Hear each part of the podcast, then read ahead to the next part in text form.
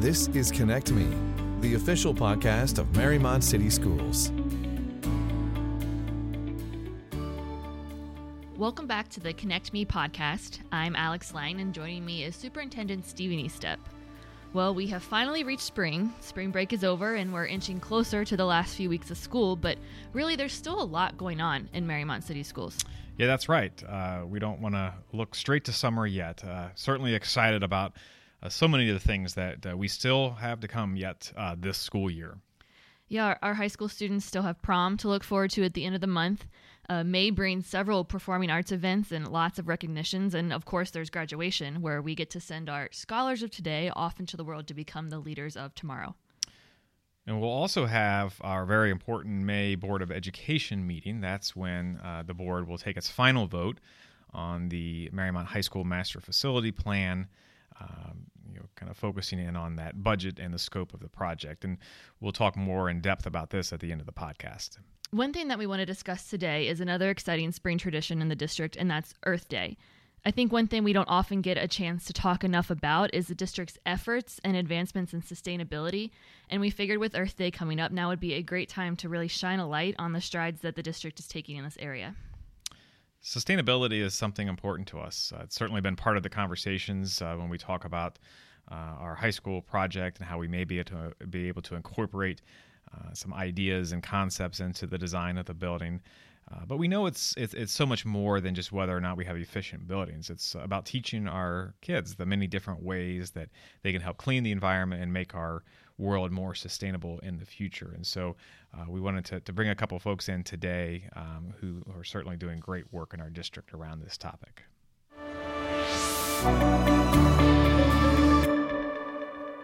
Tammy Kroll is the Dean of Students at Mariemont Elementary and has taken big steps in pushing the school and the district to a more sustainable way of operating. Tammy joins me now, and uh, can you can you tell us about some of the programs that you've implemented to accomplish this? Sure. Uh, much of our energy and ideas have originated during our recycling club meetings. Every month, we have Recycling Club where students come together to celebrate our improvements and also brainstorm ideas where we can improve. Besides recycling as much as possible, students started a share table and a composting station to reduce food waste. Uh, they have started a waste free Wednesday during lunch, and um, it's so exciting that many kids have tried to do that every day, not just on Wednesdays. So, uh, where did the ideas for these initiatives come from? And just curious about the response that you've received from staff and students and parents. Well, it, it all started with a small group of staff members who help in the cafeteria daily and noticed that our students were throwing away an enormous amount of perfectly good food. Students were dumping their entire tray or lunchbox in the garbage as the trash cans came around. Um, obviously, students needed to be permitted and encouraged to discard materials in a responsible manner. So, this led to a new dismissal procedure. And um, instead of asking kids to stay seated and wait for trash to come to, to them, they were invited to get up and visit the different stations in the dining hall where they could recycle or compost materials the students were so excited about this that we said we, we need to continue and keep the enthusiasm going and we started the recycling club. This gave students a voice and empowered them to, to improve even more. This enthusiasm led to many creative opportunities for students to find ways to reuse items or simply think about saving a food item that could possibly be eaten later and I should also mention that we've had great support from a group called Sustainable Mariemont. And this group has offered their support to the school and provides a bin to collect items that are hard to dispose of or that we usually don't think about recycling. Currently, Sustainable Mariemont has a bin in the, in the school lobby to collect old batteries and empty pill bottles. So, what do you think that these programs and the continued focus on sustainability are, teaching our students both inside and outside the classroom? I think we're having a major impact in two areas. One is in regards to respect and acting responsibly. Students are learning how to take care of themselves and their environment. Even our youngest students know how to sort items into appropriate recycling or compost containers. And giving this responsibility to the students is helping them develop into independent, respectful citizens as they take care of their personal area. And they're also learning about healthy habits through keeping our environment clean. I think students are seeing the importance of proper waste disposal and the benefits of reduced waste. Um, but besides learning about the facts and details of sustainability, our kids are also learning that every person can make a difference. Empowering kids to make changes has helped them to have courage to make suggestions and then to work to implement their ideas. I, I love seeing their ideas put into action. As you know, everything we, we do in the district is with the goal of moving towards our, our Destination 2026 strategic plan. How, do programs like the Recycling Club and, and Waste Free Wednesday help us accomplish that? Our sustainability initiatives really do embody the goals of Destination 2026. When we set out to define our plan, we agreed that schools should no longer be looked at like an event where kids just are presented with information. Um, instead, with Destination 2026, we, we want it to be an experience where students are deeply engaged and find passion and experience practice in their learning. Students are supposed to think critically and cre- creatively across the disciplines and c- collaborate to problem solve. And this is exactly what you will see with our various initiatives. Students are passionate, they're engaged, and they're working together to solve a real world problem. What do you see as the future of these initiatives, and, and how are we going to continue to grow our sustainability as a district? We've come a long, long way in one short school year, but there's always room to improve. We have students who are motivated and passionate about these initiatives, so I'm sure we'll continue with the great programs that are in place. And I'm confident that our kids will find more areas to improve and we'll be sure to empower them to make changes.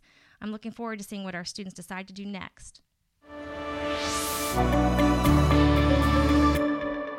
We want to transition now to Terrace Park Elementary, which holds an annual Earth Day celebration with its staff and students. And joining me is Emily Parker. She's a PTO committee co chair for Earth Day. Emily, can you talk a little bit about the history of Terrace Park Earth Day celebrations? Sure. It's been around for over a decade and started out as a one hour celebration of how to help the earth and now has evolved into something that we talk about all year by finding a challenge that our planet is facing and then using community resources to bring them into the school and teach students how to act locally. Awesome. So, as a PTO parent, what is your specific role in planning this event and why do you choose to be involved with this project? Well, I'm also an educator, and so this is a no brainer for me to get involved um, because I'm also passionate about the environment. I try to be a friend to the environment. So I got involved six years ago just as a volunteer and realized what a great opportunity it was for our students and decided to um, co chair it with uh, my friend Jocelyn. And we've just been able to really bring these resources into the students and watch them run with it. And now I feel like our Earth Day has become something that they are in charge of. Um, with helping us create the theme and then um, coming up with ideas of who we can utilize to um, teach us how to fix up the problem. And why do you feel that it's important for the students to be a part of this event? Um, I think the most important thing for them to be involved is to see um, that their small actions make a big difference. I think when we think of the planet and the challenges it faces, um, we often get overwhelmed with what we can do locally, what we can do just on an everyday basis. So, um, in order for them to become these lifelong learners, it's great to see that it's not about perfection, it's about progress. Um, and so, we've been able to um, kind of piggyback on what our community's been doing over the several past several years. Um, one year, we our theme was save the trees, so we got to work with um, the Cincinnati Nature Center and brought them in to teach the students um, about the importance of our local tree canopy. Um, and then we worked with another organization called the Ohio Valley Forest, Forestry Fellowship, and they were able to provide a tree for every student to plant in their yard. Um, that's been really fun. One year we saved the bees um, and talked about pollination and got to bring that into the classroom um, because really that's what we're doing as the PTO is helping our teachers, supporting them, bringing in outside resources to supplement the wonderful learning that's already taking place in the classroom. Um, we're really excited about this year's theme. Um, we're piggybacking off the global Earth Day theme, which is reducing single use plastic. Um, and so we're working with a community artist who's also a parent, and she's making a beautiful school mural that's going to hang in our cafeteria as a gentle reminder to refuse to use single use plastic when you can. So we've been collecting bottle caps for that mural um, for quite a while, and we still have a long way to go. Um, but the kids love it because every year we do a contest. So the winning class gets to do something with that. Um, last year with the bees, we brought in a local urban um, apiary, and so it was uh, an urban farm called Geyser, and we were able to. The PTO was able to support um, the teachers by having this wonderful beehive that was sponsored by the PTO, and then we were um, able to sell the honey at a school event. So it was really cool for the students to be a part of that. That is a lot of fun. Um, and so, our Destination 2026 strategic plan states that we want our students to be global learners and deeply committed members of the community. So, what do you think that this event teaches them today that will prepare them to be the deeply committed community members in the future? I think this event teaches our students to be learners, thinkers, and doers. So, they need to learn about what's happening globally and locally. Um, think about solutions um, to help that challenge, and then actually become the doers. And so, when you're thinking about a lifelong learner, um, creating that call to action for these students and having them realize that they can do these daily things and act locally, I think that's been a wonderful, um, wonderful way to support the um, Destination 2026 strategic plan.